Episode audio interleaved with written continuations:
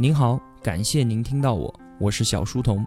我的音频节目首发平台是在小书童频道微信公众号，请您打开微信搜索订阅小书童频道。小是知晓的小。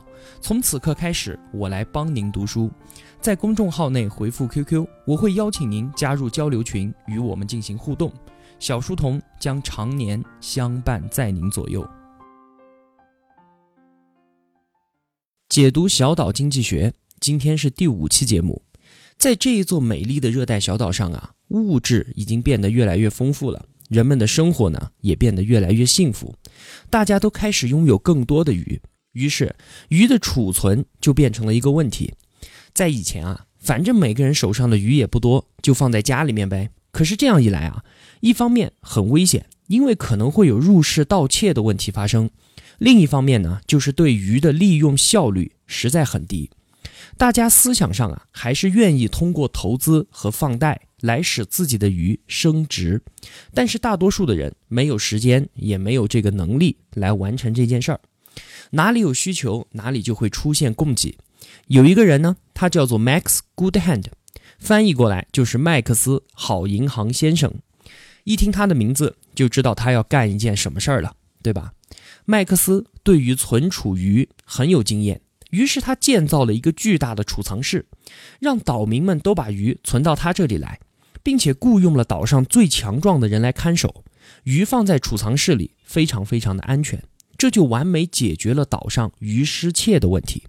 另外，麦克斯还看到啊，大多数人在借鱼出去收取回报这件事情上很需要帮助，因为经常有善良的岛民被那些狡猾的人所欺骗。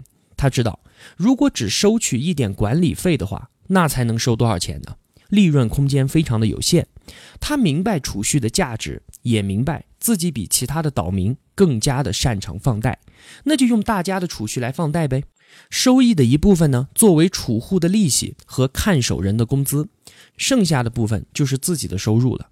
于是，麦克斯好银行存贷公司就这么诞生了。我们看到的结果还是一样的。麦克斯在追逐自身利益的同时，解决了小岛上的存款、贷款还有盗窃这些原本棘手的问题。现在的岛民都把自己的存余交给银行，让麦克斯替自己承担投资的职责。而谁要是需要贷款，那就直接去找麦克斯，不像之前一样的东拼西凑了。这个银行计划要顺利的实施啊，麦克斯需要解决这么几个问题。第一个。他必须保证贷款业务的盈利，这就意味着他需要仔细的甄别借款人，确保能把本金和利息全部都收回来，并且贷款需要抵押物，以防万一嘛。第二个，他需要向储户支付合适的利息，保证大家都愿意把鱼存到他的银行里来。第三，为了让他自己的生意可以持续下去，他需要不断的吸引更多的储户，保证银行里有足够的鱼。由于麦克斯的个人利益和他的银行经营状况是紧密相关的，所以他就会倾尽全力对银行里储户的存余负责。他手中最厉害的指挥棒就叫做利率。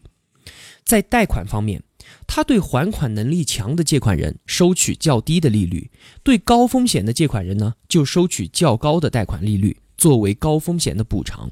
而另一方面，在存款方面，存款利率它是随着存款的年限递增的。你存余的时间越长，这就说明给我自己的银行造成存余短缺的风险就越低，因此我就可以给你更高的利息。尽管利率这根指挥棒握在麦克斯的手里，但是整体的利率还是要随着市场的变化进行调整的。比方说。有的时候生产率大幅度的提高，岛上的存余数量啊就会跟着变多，那银行里的储存室堆满了鱼，这个时候啊，银行承受损失的能力就比较强，而且健康的经济也会为新企业的发展提供良好的环境。那这个时候怎么办呢？贷款利率就应该降低，吸引更多的人来借鱼。与此同时，贷款利率又决定了银行能够支付给储户的利息，所以。现在存款利率也会跟着降低，从而呢抑制储蓄。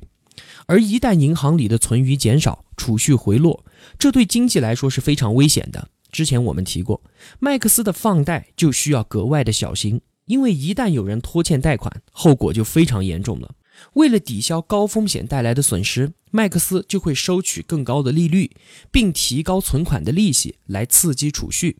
这个时候，贷款利率和存款利率同时上升，鼓励储蓄，银行的资产就得到补充。最终呢，银行里的余再次的累积起来，这个时候利率又会再次下降。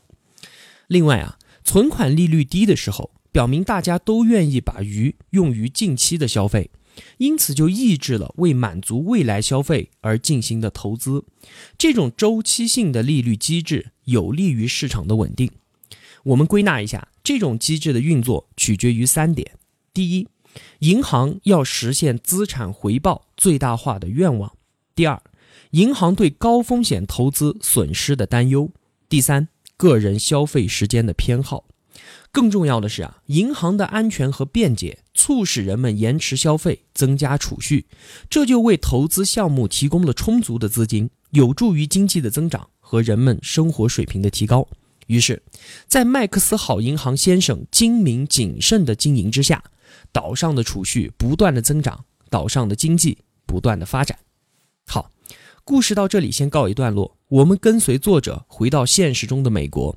看看故事给我们带来什么样的启示？作者说，政府不但制定法律，向某些贷款类型和人群倾斜，扰乱了信贷市场，还通过另一种更加根本的方式来影响信贷的流动。这种方式叫做操控利率。在将近一百年的时间里面，美联储一直制定基准利率，而美国的整个利率结构就是建立在基准利率之上的。说到美联储啊，我简单的介绍一下。全称它叫做美国联邦储备系统，简称美联储，它就相当于美国的中央银行。但是啊，绝大部分人都不知道的是，美联储却是一个私有机构，而非国有。你说一个国家的中央银行，它怎么会是私有的呢？这里可能需要稍微解释一下。首先，私有这个概念，作为我们社会主义国家和对面的资本主义国家两种经济制度下的私有，它是不一样的。我们常说私有企业就是民营企业，和国营企业是相对的两个概念。在我们的意识形态当中，私有的意思就是非公有，私有化对应的就是国有化，对不对？但是在资本主义国家，与私有企业对应的可不是国有企业，而是上市企业。意思就是说，公司的所有权仅仅为个人拥有，政府啊没有参与。而且公司不对公众开放交易所有权，也就是不开放股权，所以资本主义经济体制下的私有化对应的是公开上市。那么我们说啊，美联储为私有的意思是：第一，美国政府它可不拥有美联储；第二，美联储不公开交易其股权。所以在所有权方面，美联储可不是美国政府的；但是在职能方面呢，它还是类似一个政府机构。它的权力核心，美联储委员会的委员需要由美国总统提名，需要参议院任命，而且它还需要接受国会的监督。如果要制定什么金融货币政策的时候啊，它还是要跟白宫的大佬们进行商量的。美联储呢，可以看作是美国财政部的延伸。好，就简单的说明一下。美联储调整联邦基金利率，虽然不会直接决定所有银行的贷款利率，但是它会影响整个市场的走向。通常来说啊，银行向各位收取的利率是要高于他们支付给美联储的贷款利率的，这样才有钱赚嘛，对不对？因此，美联储一旦调高基准利率，也就意味着企业和个人在借款的时候，我们要多付一点钱。它之所以被赋予了这一项权利啊。说是为了保证经济，无论在繁荣还是在萧条的时期，都能够保持平稳。而这一套说辞的理论依据是什么呢？是美联储的经济学家们可以运用智慧推算出特定时段最理想的利率水平，从而使经济正常的运行。而这样的依据啊，就是作者要吐槽的地方了。作者说，这样的机制存在两个致命的缺陷。第一个，你要这样说，那可是有前提的。前提就是美联储的这一小撮人，要比数百万独立决断的民众，也就是要比市场更加清楚什么才是恰当的利率。但是美联储和麦克斯好银行的借贷公司可不一样，它既不产生储蓄，也不会因为贷款收不回来而蒙受损失。储蓄那可是民众的，而银行能不能够盈利，直接关系到自己的生存。但是美联储可不必承担这样的后果。第二，美联储的决定总是出于政治的考虑，而非经济的考量。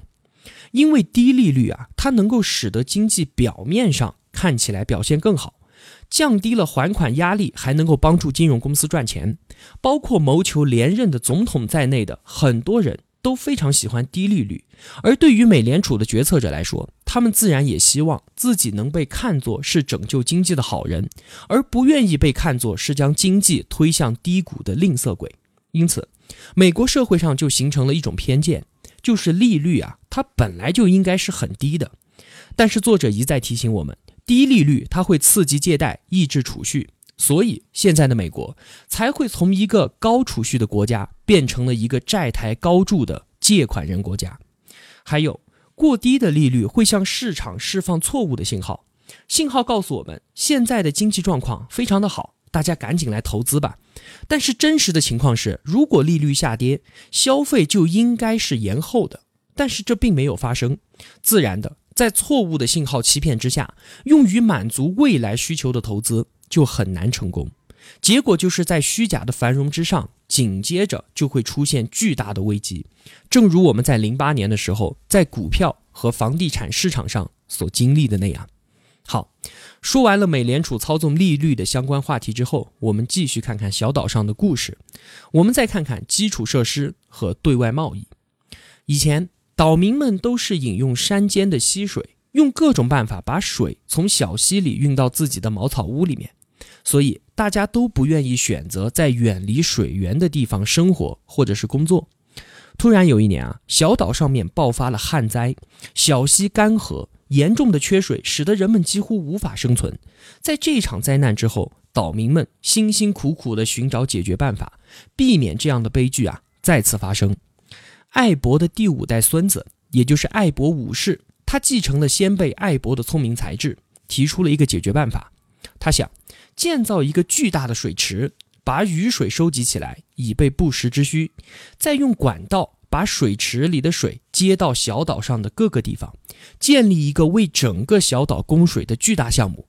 这个自来水项目啊，可是非同小可，它需要十八万条鱼的工程款，这可是两百五十名工人两年的口粮。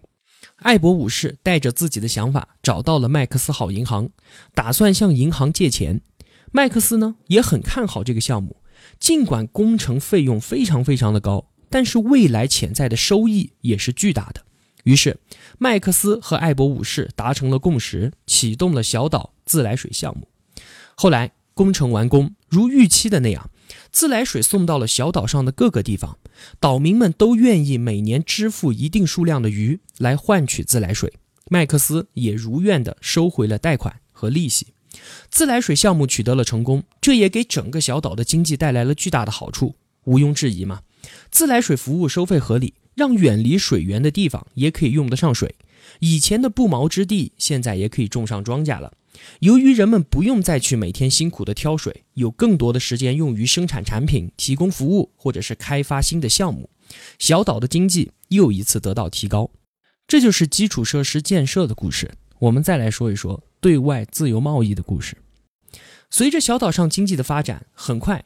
不少货运木筏就满载着鱼，满载着运输车，满载着冲浪板、长矛和独木舟，这些商品啊，在公海上面来来回回的运送。由于物美价廉，这些商品在整个大洋上面都享有盛誉。如果自由贸易不受限制的自由发展，就会给所有人带来好处。我们能够想象到的，有些岛屿啊，通常会有一些产品相对过剩，而别的岛屿呢，正好又缺乏这些产品。于是，每个人、每个国家或者是每个岛屿都会利用自己的生产优势来实现利润的最大化。比方说，在附近有一座小鼓岛，听名字就知道啊，岛上有大量的小鼓，就是用手嘣嘣嘣敲的那个小鼓。当地人制作小鼓的技艺可以说是登峰造极。岛上也生长着很多适合制作鼓的树木。在这座岛的内部，小鼓的销路自然就不理想，因为太多了嘛。而距离小古岛一百公里的地方有一座狂舞岛，这座岛上的居民啊都非常喜欢跳舞，于是就对小鼓情有独钟。可是这座岛上啊，却没有什么适合制作鼓的树木，因此在狂舞岛上，小鼓是罕见且珍贵的货物。另外呢，狂舞岛上有大量的椰子防晒油，可是这座岛上的人皮肤都很黑，根本就没啥防晒的必要。那么防晒油在狂舞岛上一文不值。在这两座小岛取得了联系之后。立即就开展了小谷和防晒油的大宗交易，在这种安排之中，两座岛上的居民都得到了巨大的好处。小谷岛上的人用上了防晒油，而狂舞岛上的人呢，拥有了节奏感很强的古典音乐。其实啊，国际贸易和个人的劳动分工并没有什么本质的区别。每个人或者每个国家都有自己多余或者擅长的产品，以此来换取自己缺乏或者不擅长生产的产品，这对大家来说都是有好处的。通过上面的故事啊，我们发现，现在故事当中小岛已经比当初三个人徒手抓鱼的时候要复杂的多得多，但是支配经济的原理其实并没有改变，正如数学原理不会因问题的大小而改变一样。基本的经济原理，它也不会因为经济体的大小而发生改变。自我的牺牲、储蓄、借贷、投资、经济刺激因素和社会发展之间的关系是永远、永远都不会变的。我们首先来说基础设施的建设。基础设施建设投资会对经济产生巨大的影响，然而只有在收益大于支出的时候，这种投资它才是有效果的。作为基础设施的建设，确实要在未来很长时间之后才能够看到投资的收益，但是这前提是投资必须是成功的。如果艾博武士和麦克斯的自来水项目并没有达到预想的效果，虽然出发点是好的。但是投入了大量的资本之后，没能把水送到各位岛民的家里，也没有改善干旱的情况，那么这个项目它就是在浪费资源，就是在阻碍经济的增长。在美国早期的历史上啊，类似这样自来水项目往往都是由私营部门发起的。然而，由于这些项目能否成功很难预料，在这个政府几乎控制了一切基础设施建设的时代。这样一个工程的融资建设，直到最后投入运营，都由以盈利为目的的私营公司完成，看来真是不可思议。但是啊，过去的事实确实如此。举例来说，纽约的地铁基本上都是由私营公司建设的，而且在近四十年的时间里面，都是由私营公司负责运营。虽然地铁的造价不菲，但是还是实现了盈利。更值得一提的是。四十年的时间当中，车票价格从未上涨过。现如今，选民们很容易相信啊，大型公共设施都应该由政府运营。比方说下水道、高速公路、运河，还有桥梁，这些可以为所有人提供方便的设施。政治家们也成功的让民众相信，唯利是图的私营公司一有机会就会压榨民众的血汗钱。他们用来证明这一论点的论据。多半都是从感情上面的煽动引起公众的共鸣。其实我们更能够确定的是，政府对于公共设施和服务的垄断，几乎必然造成效率的低下和贪污腐败。如果政府工程入不敷出，而且服务质量非常的差，自由市场的原则也无法帮助他们走出困境。政府通常会通过提高税收来填补这个漏洞。这样一来，不仅仅是浪费了社会资源。也降低了人们的生活水平。再来说自由贸易，贸易上也存在同样的错误理念。自由贸易的反对者试图保护美国的工作岗位不受海外竞争的影响，但是他们忽略了进口的好处，忽视了限制选择范围对消费者造成的潜在损失。比方说，如果进口 T 恤衫比美国本土生产 T 恤衫要便宜。那么美国人就可以在 T 恤衫上面少花一点钱，而省下来的钱就可以用于生产别的东西。打个比方，滑板去生产滑板，这对于美国国内优秀的滑板厂商来说就是很有利的。可是美国国内那些制作 T 恤衫的失业工人要怎么办呢？如果他们的雇主不能够在生产 T 恤衫上找到竞争优势，这些工人只能去找别的工作，并且。提供就业并非经济的目的，经济的目的是不断的提高生产力。保留无效率的劳动力和资本使用方式是对整个社会都没有任何好处的。如果美国在 T 恤衫生产方面没有竞争优势，那么它就应该找到自己最具优势的行业。